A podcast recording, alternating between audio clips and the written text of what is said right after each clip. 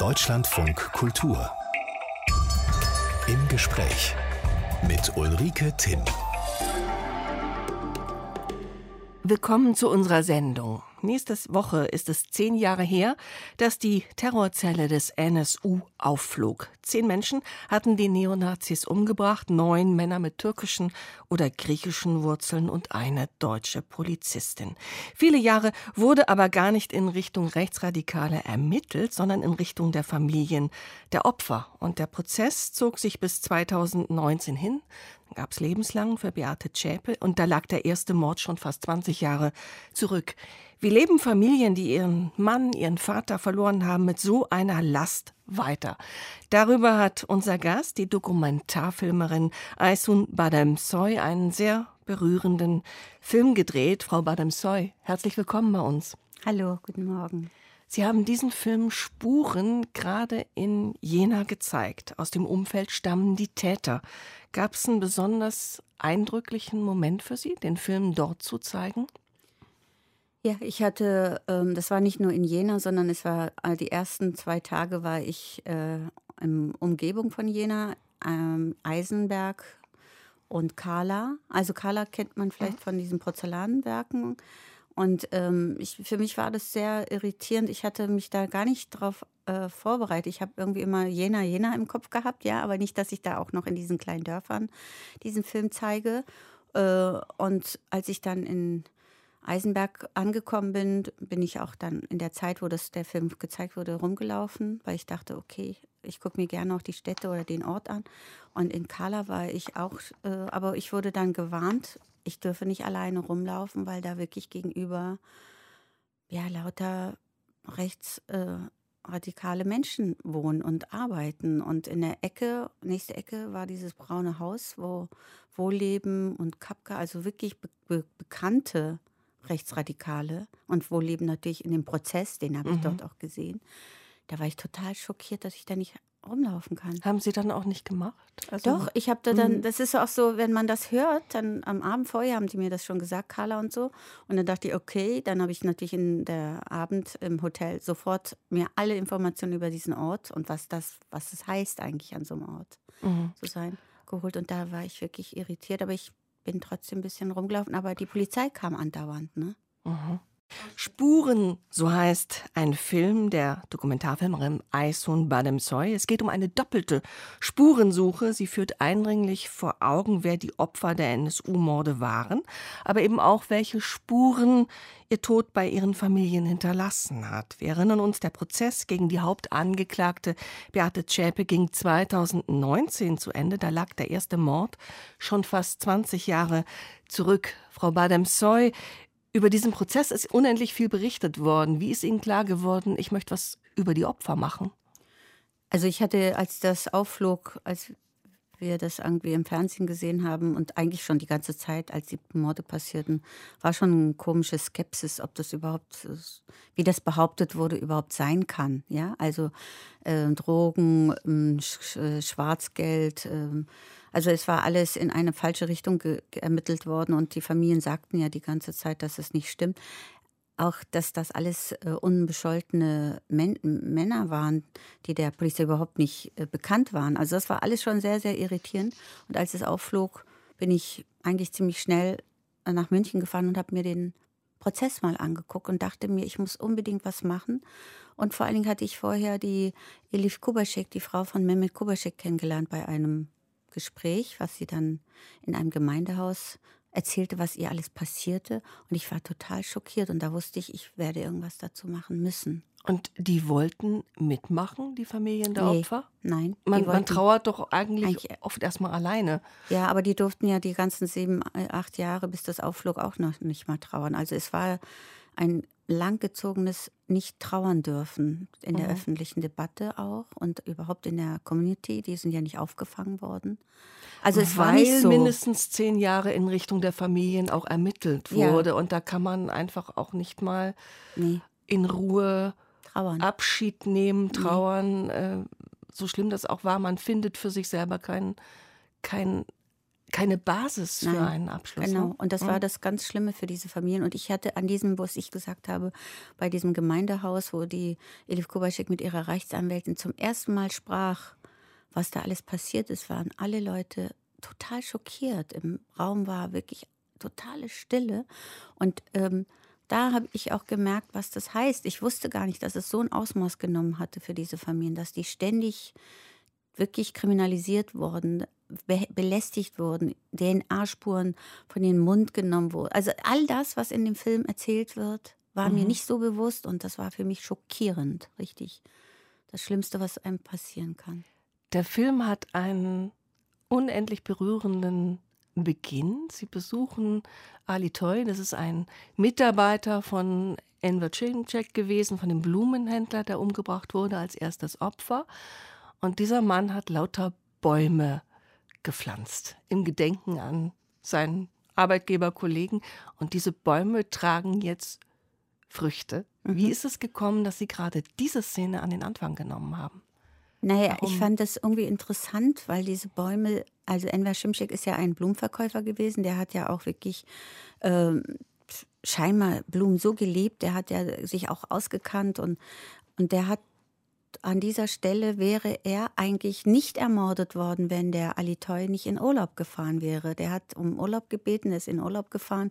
Und ähm, es liegt ja eine schwere Last auf diesen Menschen, die statt ihrer immer andere Leute gestorben sind. Auch bei dem ähm, Mordfall in Kassel war das genauso. Der Vater ist kurz Geschenke holen gegangen, ja, den, mhm. das Geschenk der, äh, des Sohnes und der Frau. Und er kam fünf Minuten zu spät und da in dem Moment passierte, und das war auch mit, äh, mit, mit äh, Taschköpfe so, der Vater ist kurz was holen gegangen. Also es gibt ja immer so diese mhm. Parallelen. Und für mich war das wahnsinnig äh, interessant, wie er darum getrauert hat, diese Bäume zu pflanzen. Und auch in Andenken an Enver Schimschek, der ja wohl auch ähm, Leute, die da vorbeikommen und Blumen kaufen und ihn kennen, sagten, dass es ein wahnsinnig netter, gutmütiger Mensch war. Die hatten eigentlich noch alle was gemeinsam, diese migrantischen Väter. Das waren alles Selbstständige, alles Kleinunternehmer, alles gut integrierte Leute, die schon lange in Deutschland lebten. Und sie selber stammen ja aus einer ähnlichen Migrantenfamilie. Frau Bademsoy, hat das auch eine Rolle gespielt für Ihren Blick, für Ihre Rolle in der Arbeit?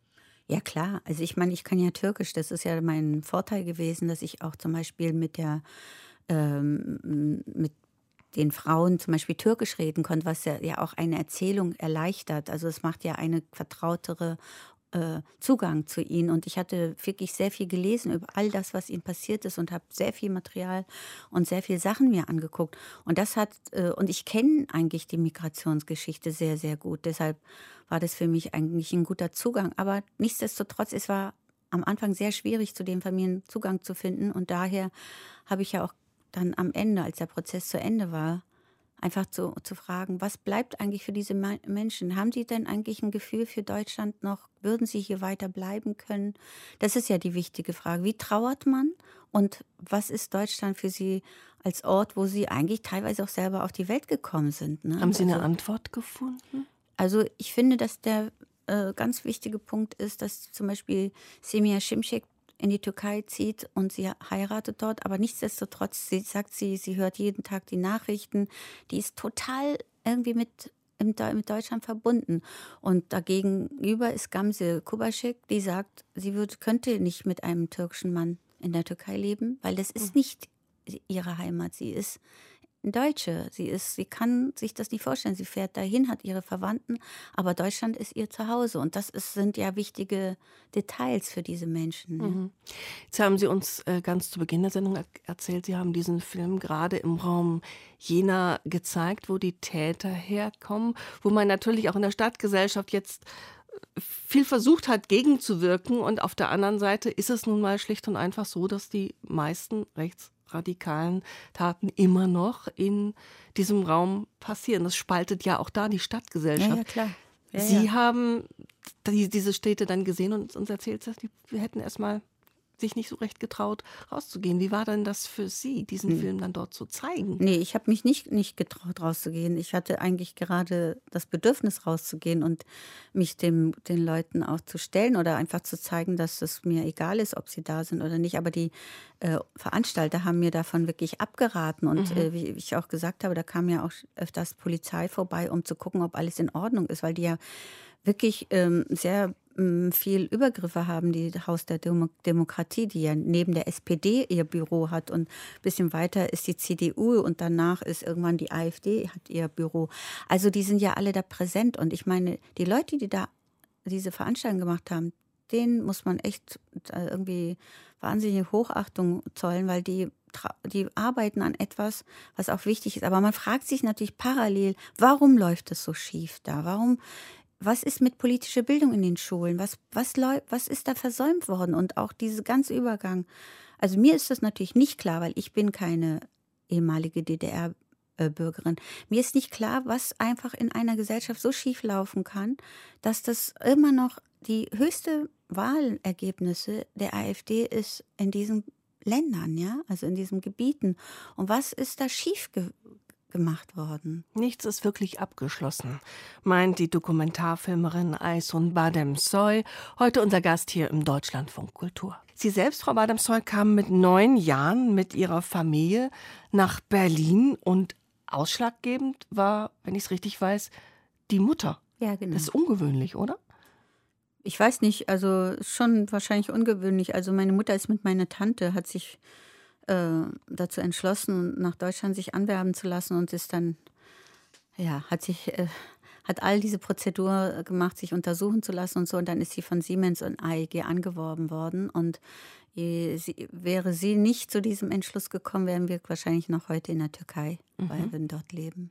Kam Ihre Familie, Ihre Eltern, Sie waren ja noch ein kleines Kind, so mit dem inneren Antrieb, wir arbeiten ein paar Jahre in Deutschland und gehen dann zurück? Oder haben die sehr schnell gesagt, nein, das wird unser neues Zuhause für unsere Familie. Wie war das? Also bei uns war es wirklich so, dass meine Mutter das entschieden hat. Sie hat den ersten äh, Schritt gemacht. Mein Vater hat, glaube ich, bis zum letzten Moment, bis sie in ein Flugzeug gestiegen ist und der Flieger wirklich abgeflogen ist, immer noch geglaubt, dass er das verhindern hätte können, weil er ja auch so ein bisschen Anstalten dazu gemacht hat. Aber er ist leider, äh, oder besser gesagt, er ist gescheitert. Meine Mutter ist nach Deutschland. Meine Mutter hat das wirklich selber in Wege geleitet und auch mit dem Gedanken, dass wir hier bleiben werden. Sie wollte, mhm. dass wir hier studieren, also einfach die Bildungslaufbahn einschlagen, Abitur machen, äh, studieren. Und es war nie die, das Thema, dass wir zurückkehren, sondern dass es eigentlich ein Ort ist, wo wir erstmal bleiben werden. Also wir waren nicht eine Generation oder unsere Familie. Sie hat ja erst nach einem halben Jahr meinen Vater nachgeholt und nach einem Jahr insgesamt hat sie uns Kinder nachgeholt. Wir sind nicht alle zusammen hierher gekommen. Mit Familiennachzug hat sie uns dann nachgeholt. Also wäre sie nicht nach Deutschland gegangen, wären wir, glaube ich, nicht hier angekommen. Mein Vater hätte das nie vorgehabt. Sie haben ja eine, eine sehr schöne Stadt verlassen, Merci, mhm. Mersin, in der ja ich übe das noch, ja, ja. in der Am Türkei. Mittelmeer. Am Mittelmeer. Ich habe heute Morgen mal geguckt, 28 Grad und Sonne. Ja, Super. genau. Ist das mhm. ein Ort, der für Sie, die Sie nun seit zig Jahren in Deutschland leben, ist das für Sie ein Ort, der eine, Bedeutung, welche Bedeutung hat der für Sie? Natürlich. Also ist es so, dass ich ja immer mit meinen Kindern auch immer in der Türkei Ferien gemacht habe, weil meine Eltern sehr oft in der Türkei waren und die Kinder entweder mitgenommen haben oder meine Kinder mit mir zu denen äh, nach Mersen geflogen sind. Und ich fliege heute noch sehr oft dorthin. Ich habe auch, äh, meine Mutter war so vor, also sie hat schon eigentlich eine Grundlage für uns geschaffen. Sie hat da eine Sommerwohnung gekauft und hat auch eine Wohnung gehabt, wo sie gelebt hat. Also es, es ist immer noch, es gibt Orte, wo ich, es gibt Orte dort, wo ich mhm. hinfahre. Mhm. Das ist wirklich wie, inzwischen ist es so, ich fahre ja fast mit überhaupt nichts dahin. Das heißt, ich habe einen kleinen Koffer in der Hand, alles, was ich anziehe und so weiter, ist schon dort. Alles ist eingerichtet. Eigentlich könnte ich von heute auf morgen, wenn es Flucht geben sollte, mhm. könnte ich sofort dort äh, Fuß fassen und könnte dort äh, leben. Ich habe meine Verwandten, meine Freunde dort. Es ist wirklich ein Ort, wo ich, seitdem ich weggegangen bin, oft dahin geflogen mhm. bin und auch mit meinem Mann und meinen Kindern dort sehr oft bin. Der gehört zum Herzen. Genau. Mhm. Äh, wenn man den Weg der Familie Badem Soy dann in Deutschland äh, verfolgt. Erstmal in Spandau aufgewachsen, nicht in Kreuzberg, wo alle denken, äh, da wächst man doch auf als türkische Familie, die nach Deutschland kommt. Und dann landete relativ bald die ganze Familie so mehr oder weniger kollektiv beim Film. Wie kam das? Hat man deine Familie durchgecastet oder wie kam genau, das? Genau, das war so. Aber vorher ganz kurz, ich war in, zuerst waren wir in Moabit, da haben wir die ersten Jahre gelebt und dann sind wir nach Spandau gezogen. Da habe ich meine ähm, Abitur und eigentlich meine wichtigste kind Jugendzeit dort verbracht. Und ähm, Kreuzberg war nie ein Teil, wo ich hinziehen wollte. Jetzt lebe ich in Kreuzberg, weil mein Mann die Wohnung, die er hatte, größer war als meine in Moabit. Also bin ich da hingezogen, als ich schwanger wurde mit Celine. Und das war schon, äh, schon ganz wichtig wichtige, mm, ja, eigentlich so ein wichtiger Weg, in, nach Kreuzberg zu ziehen, wo ich nie hin wollte. Aber ich bin dann, eigentlich sind wir gecastet durch den Filmemacher Peter Kiklewitsch, der den ersten Film über Migration, glaube ich, hier in Deutschland gedreht hat. Und ähm, er hatte eine Mutter, eine Tochter und einen Sohn gesucht. Also es war schon so, dass wir empfohlen wurden und dann mhm. wurden wir gecastet und er entschied sich für uns und ja mein Partner war in diesem Film. Ich bin halt ähm, die Person gewesen, die dann äh, sich mit einem Deutschen zusammentut und meine Familie total fassungslos mich eigentlich alleine zurücklässt und zurückkehrt, bis auf meinen Bruder. Und ich habe mit dem Herbert Grönemeyer diesen ersten Film gedreht. Und seitdem haben wir viel in dem Filmbereich gearbeitet. Ich habe die ersten sechs, sieben Jahre mindestens als Schauspielerin gearbeitet, mhm. bis ich dann Theaterwissenschaft studiert. Waren dann eine Weile auch Regieassistentin. Also Sie genau. kennen eigentlich dieses alles. Metier von allen Seiten. Genau. Sie könnten alles zusammen machen. Sie könnten alles in einer Person machen. Ähm, Ihr Bruder ist ja auch Schauspieler geworden, genau. Frau Badamsai. Ähm, wie kommt das eigentlich, dass Sie sich dann entschlossen haben, nee, ich gehe lieber hinter die Kamera, ist mein Platz? Ja, ich habe ja immer die gleiche Rolle spielen müssen. Dieses Klischee der Deutschen, dass die Türk Türkinnen Kopftuch tragen, Pumphose. Also es war immer so ein unglaublich hässliches Bild, was eigentlich von einer Türkin gegeben, wo abgegeben wurde. Und es gab zwar so ein paar Versuche, ich habe auch mal eine Punkerin gespielt für einen türkischen Regisseur. Also es gab schon die Versuche, aber grundsätzlich war das so, dass mir das wirklich auf den Wecker gegangen ist, dass ich diesen Klischee immer wiedergeben muss. Und ich fand das nicht, also dadurch habe ich auch irgendwann gesagt, nee, eigentlich würde ich viel lieber was anderes machen. Und zuerst habe ich ja in der Schaubühne eine Hospitanz gemacht, in, bei dem Theaterstück Drei Schwestern von Peter Keglewitsch, äh, Peter Keglewitsch, sag ich schon, Peter Stein. Und ich hatte ja schon überlegt, vielleicht mache ich doch Theaterarbeit. Das hat sich dann irgendwie für mich mehr ergeben, dass ich dann doch irgendwann angefangen habe, weil ich ja so viel, ich habe ja immer gearbeitet im mhm. Film. Also. Heute ist das natürlich ein bisschen anders. Also ja. noch nicht genug, nee. aber für, als genau. Schauspielerin waren sie vielleicht einfach da ein paar Generationen zu früh. Ich habe so ein bisschen gelächelt. Der erste Film, in dem sie mitgespielt haben, eben äh, dieser Familienfilm, sag ich mal, der hieß Zuhause in der Fremde. Mhm. Und ich dachte, irgendwie könnte man das als Überschrift für fast ihr gesamtes filmisches äh, Schaffen nehmen, Frau Madame Soynen. Sie haben Filme gemacht über junge deutsch-türkische Frauen, über Fußballerinnen, über türkische Hochzeiten, auch über Ehre und über Rückkehrer als Rentner. Also im Grunde spannt sich das wie ein Motto zu Hause in der Fremde. Aber und es ist ja nicht Fremde. Das sind ja Leute, die sind ja in Deutschland zu Hause. Aber das Spannungsfeld. Das Spannungsfeld ist natürlich nicht die Fremde, sondern die Frage ist immer wieder, ich habe ja auch am Rand der Städte gedreht, wo die Familien zurückkehren mhm. in die Heimat, wo sie sich glauben, dass es was Schönes sein muss. Alles ist so, wie sie es hinterlassen haben und alles hat sich verändert. Also sie sind ja auch zu Hause in der Türkei noch nicht mal zu Hause Dieser angekommen. Ja, das ist schon. Einfach. Also mich mhm. interessiert schon äh, die ganze Zeit, wenn man in der Fremde ist und das ist das ja, was meine Eltern ganz gut hingekriegt haben und insbesondere mein Vater, dass er gesagt hat, das Wichtigste ist die Sprache. Man muss die Sprache beherrschen, um hier wirklich Fuß fassen zu können. Und wir haben ja die ersten Jahre nur Deutsch lernen müssen, ja. Und das war schon, und ich habe mich gefragt, wie ist das für die Leute, die hier entweder auf die Welt gekommen sind oder auch äh, noch äh, aus der Türkei noch abstammen. Wie ist das? Ist das die Heimat? Und wenn die Heimat so sein sollte, woran macht sich das bemerkbar? Wo sind die Brüche? Mhm. Wo sind, ja, eigentlich ist es schon eine, eher so wie so eine Ethnologin gucke ich auf diese ganze Entwicklung, also immer, migrationsgeschichtlich. Immer zwischen allen genau, Stühlen genau, und diese Leute genau. gefunden. Die Dokumentarfilmerin Aysun Bademsoy ist heute unser Gast und manchmal, Frau Bademsoy, beschäftigen Sie ja Projekte jahrelang. Sie haben eine ganze Trilogie gemacht über deutsch-türkische Fußballmädchen, die Sie begleitet haben. Lange Recherchen sind Geduld und auch ich sag mal, Konditionen, äh, elementare Berufsvoraussetzungen. Sie müssen ja ungeheuer hartnäckig sein. Ja, absolut. Das muss man auf jeden Fall.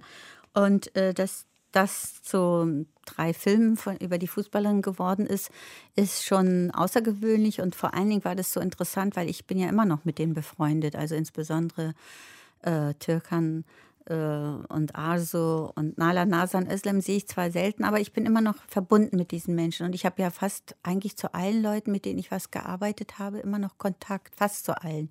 Auch deutsche Polizisten. Da gibt es auch einen, mit dem ich noch, den ich auch eingeladen habe, letztens zur Spurenpremiere. Also ich habe schon äh, die Kontinuität, mit diesen Menschen was zusammenzumachen. Und außerdem beschäftigt mich das ja auch. Ich meine, mhm. das ist ja schon interessant. Junge Fußballerin, nach 25 Jahren irgendwann noch in, sehr einfach und einen Blick darauf zu werfen, was machen sie eigentlich? Und sie sind ja wahnsinnig kraftvoll in den ersten zwei mhm. Filmen. Ne? Das sind also, häufig ähm, deutsch-türkische Mädchen, die ein selbstbestimmtes Leben führen möchten, die das auch durchsetzen ja, für genau. sich und gleichzeitig merken, hey, also ich komme aus einer türkischen Familie und egal wie, wie ich es mache, es ist verdammt nochmal viel schwerer mhm. nach beiden Seiten hin in die türkische Familie hinein, der man sagen muss, wir sind aber hier und ich will das aber so und in die deutsche Community hinein, die immer noch sagt, ach, du bist doch die und mit woher den schwarzen kommst du? Woher mhm. kommst du, die mit den schwarzen Haaren genau. und dann sagt die aus Berlin und die sagen, stimmt nicht. Sie sind dann wirklich so Lebensbegleiterin, die Filme, mhm. wie die Menschen. Genau. Für sie. Genau. Und das ist auch wichtig für mich. Ich habe auch das Gefühl, ähm, der Blick auf die, diese Generation ist ja nicht richtig da. Eigentlich ganz oft gibt es ja immer noch Vorurteile. Also wenn man schon fragt, woher kommst du, ist ja auch die Frage, äh, warum fragt man das? Man kann ja auch sagen, ähm, innerhalb eines Gesprächs kann man doch dann äh, irgendwie mehr erfahren über die kulturellen Hintergründe oder gibt es irgendwie hm, Arten und, und Weise, wie man zusammen irgendwie ein gemeinsames Gespräch wie so eine Stadt Berlin. Also die Stadt Berlin ist ja wahnsinnig äh, viel, viel ne, ne, äh, Völker vermischen sich hier. Zugleich ne? ist es natürlich eine ganz schlichte Frage, die man in, in jedem Kreis, jedem Menschen, egal ob mit oder ohne Migrationshintergrund, ganz schnell stellt. Woher kommst du? Sie wird nur dann fremd, wenn jemand äh, ähm, mit, mit südländischem Aussehen sagt aus Berlin und das heißt, nein, das kann nicht sein. Mhm, dann wird genau, sie genau. schräg, vorher ja eigentlich nicht. Aber Sie sagten so schön, Sie arbeiten wie eine Ethnologin und haben ja auch zum Beispiel ethnologische Studien in der Türkei äh, betrieben, wo es so eine, ja, ich sag mal, Rentner-Trabantenstadt gibt mit Gelsenkirchener genau. Barock und Schwimmbad. Sehr schön. Deutsches Dorf in der Türkei. Genau. Mütet schon ein bisschen skurril an, ist aber auch ein Mosaiksteinchen genau. der genau. Geschichte. Was bedeutet das für Sie? Nee, also als ich am Rand der Städte äh, überhaupt die Idee hatte, war das so, dass mein Onkel immer äh, wenn ich in die Türkei fuhr, habe ich meinen Onkel besucht, der in Bremerhaven sehr, sehr viele Jahre in den Werftanlagen da gearbeitet hat.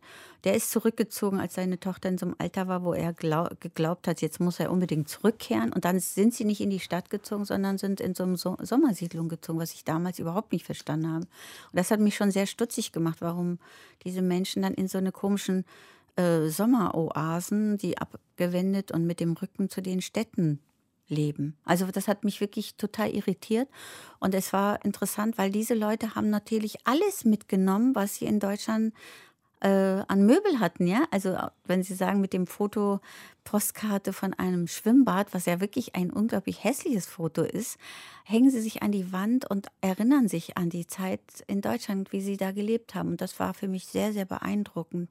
Äh, einerseits sehr traurig für die Generation, die nicht mit wollte. Es waren ja die hm. Kinder von denen, die wurden ja überfallen fast mit dieser Entscheidung.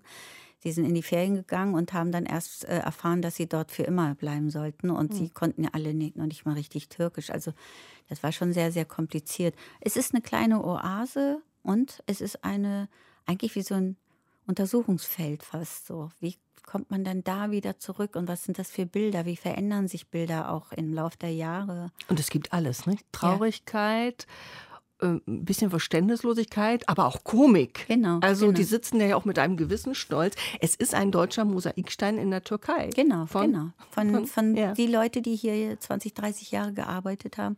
Und wenn die über Scouts, über Rucksäcke und Schulmappen und so weiter erzählen, ist ja auch einfach wahnsinnig lustig, das stimmt schon. Und ein Stück Selbstverständlichkeit. Mhm, genau. Das ist vielleicht auch was sehr Positives und, und ja, Gesundes genau. irgendwo.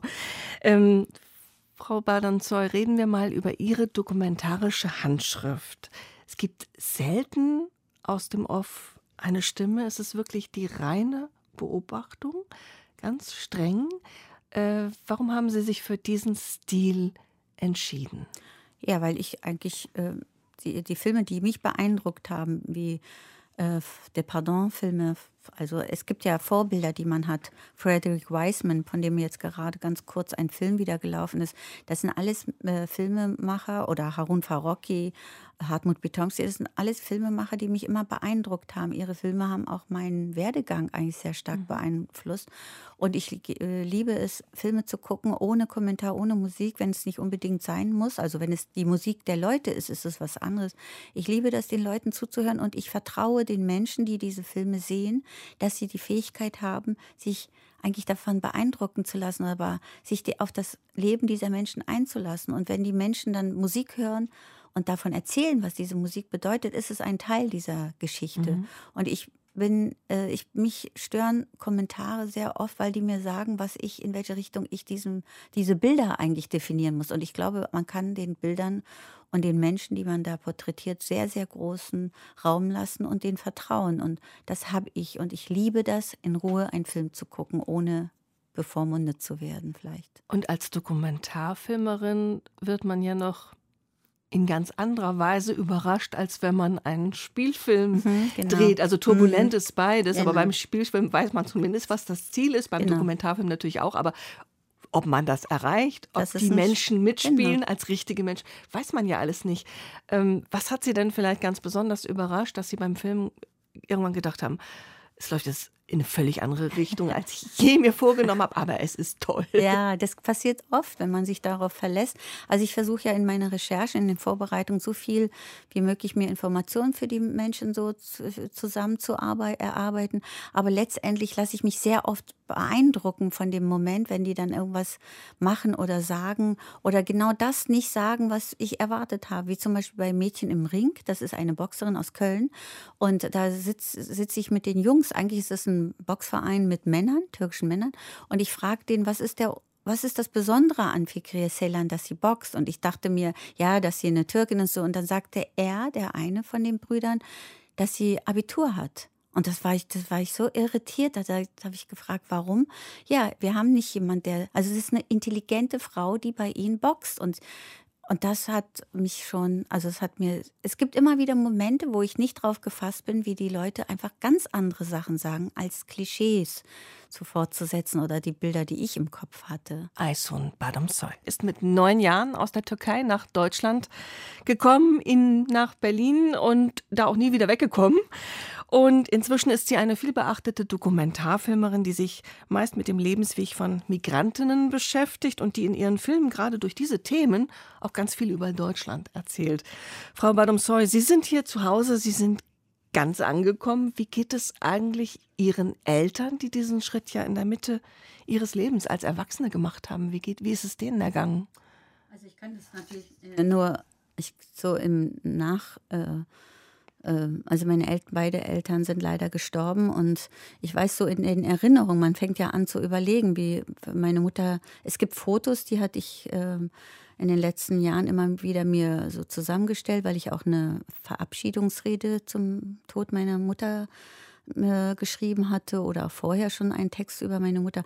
Also man macht sich schon Gedanken, wie das war für meine Eltern in Deutschland zu leben und als Kind kriegt man ja nur punktuell Sachen mit und nicht alles. Also ich glaube, meine Mutter hat es gewollt, hierher zu kommen. Mhm. Und das war so eine, die hat so eine Offenheit und eine positive Herangehensweise. Genau mein Vater auch. Mein Vater hat jahrelang immer noch Deutschland, Deutsch gelernt, hat Goethe-Institut irgendwie, ich weiß gar nicht, ob er da hingegangen ist. Also ich kann mich erinnern, dass der immer, immer, immer Deutsch gelernt hat. Also mhm. es endete bei ihm nicht. Aber meine Eltern waren schon so, dass sie einfach das war für uns nie die Frage, wir gehen zurück. Also das fand ich, ist mir nie irgendwie so in Erinnerung gewesen, dass wir gedacht haben, wir gehen zurück. Es gab immer aber trotzdem das Bedürfnis, einen Ort in der Türkei zu haben, mhm. wo sie hingehen können, wenn sie zu meinen Verwandten wollen. Also nicht irgendwie dann im Hotel wohnen und Verwandte, sondern ihre, sie hat sich ihre eigene Wohnung sozusagen wirklich so eingerichtet, wie sie es liebte. Also es war wirklich ein wunderschöner, ich glaube, die hat sich da wahnsinnig wohl gefühlt. Und dann hat sie sich noch ein Häuschen in den Bergen gewünscht. Das hatte ich dann irgendwie äh, durch einen kleinen Zufall, hatte ich ein bisschen Geld, habe ich ihr die finanzielle Grundlage gegeben. Und sie hat sich dieses Sommerhaus in den Bergen auch noch erfüllt. Und sie war so glücklich da, glaube ich. Das ist eine schöne Geschichte. Das gelingt ja nicht immer so, nicht? Wenn, Mhm, genau. wenn Eltern, selbst wenn sie es wollen, wenn sie dann als Erwachsene sich verpflanzen, ist das was ganz Auch- anderes, als genau. wenn man als Kind hier groß wird. Genau.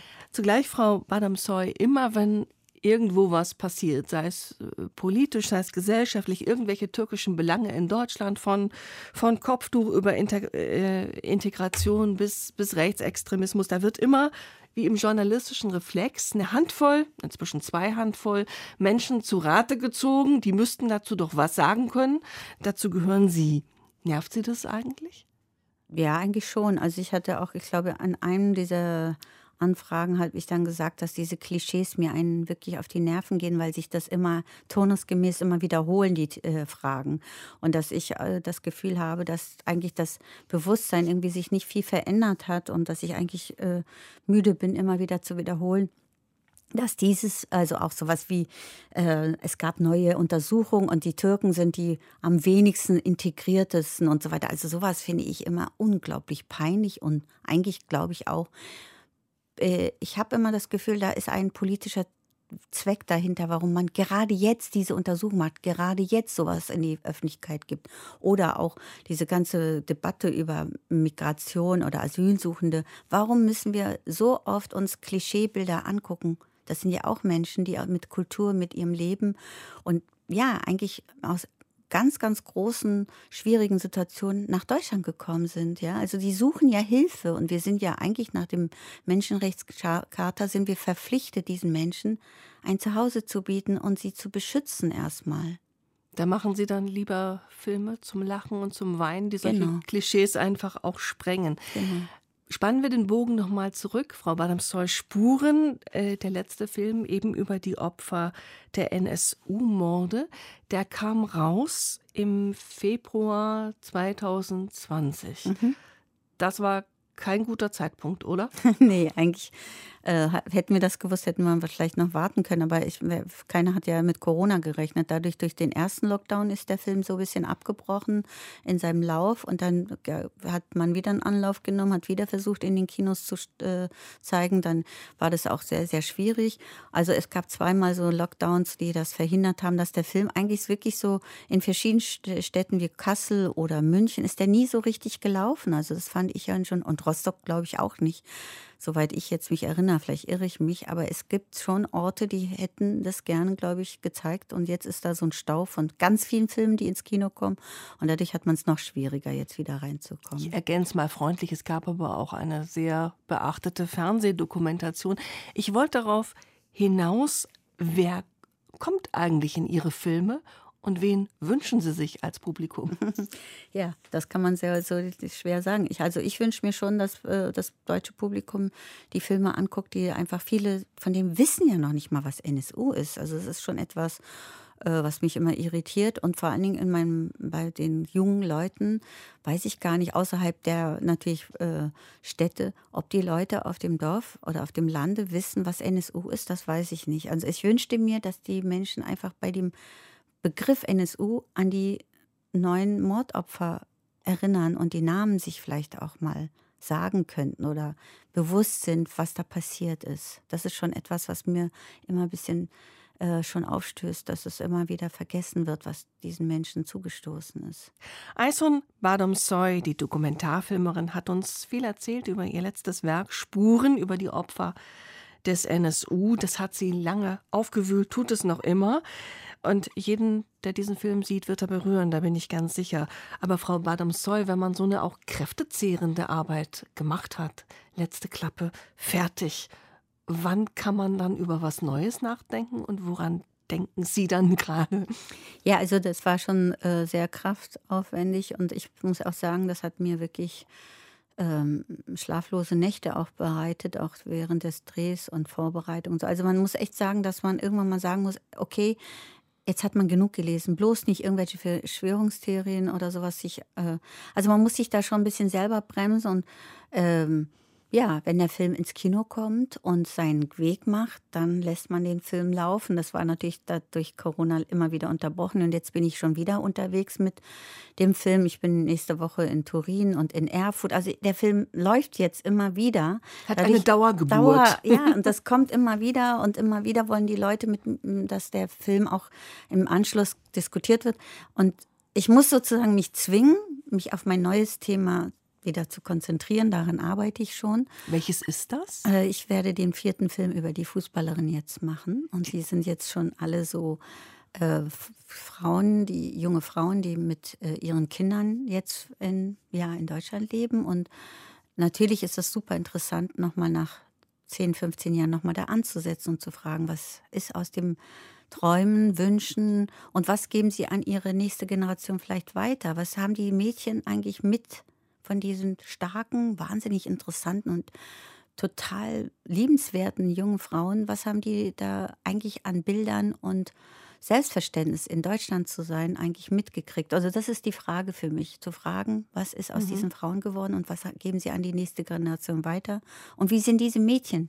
Mhm. Also ich werde mich schon sehr stark auf die Kinder vielleicht auch versuchen zu konzentrieren. Die ja dann vielleicht auch wieder kickende Fußballerin werden oder Boxerin mit Abitur. Ja, wer weiß, wissen. wer weiß, das weiß ich nicht. Also ich weiß schon, wo ein paar Leute hinfahren, äh, in, in welche Richtung sie gehen. Aber das ist schon wirklich ein ganz, ganz tolles Thema für mich. Mir macht es auch Spaß, das zu machen.